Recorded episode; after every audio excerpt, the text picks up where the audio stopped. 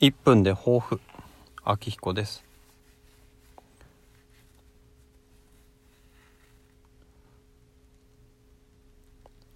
なかなか言葉が出てこないんですけども、まあ、娘長女に対してちょっときつく当たりすぎなんですよね。最近風邪をひいてて娘たち子供たちが朝集団登校じゃなくて車で送って行ったんですけども昨日今日とだから長女と長男がちょっと口で言い争いをしてそれでなかなか朝出るのがこうぐずって遅くなったんですけど、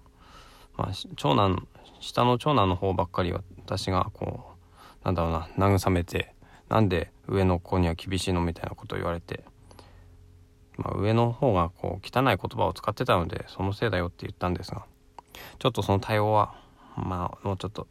なんか違う対応の仕方がああっちゃあったんじゃないのかなって思ったっていうことです。